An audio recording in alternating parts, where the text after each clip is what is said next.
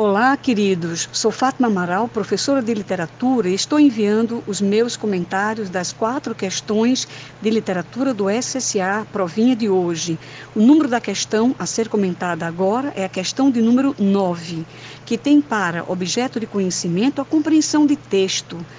É, vejam bem, eles colocaram lá o texto da Cecília Meirelles, que se chama Retrato. E lá a poetisa diz assim: Eu não tinha esse rosto de hoje, assim calmo, assim triste, assim magro, nem estes olhos tão vazios, nem o lábio amargo.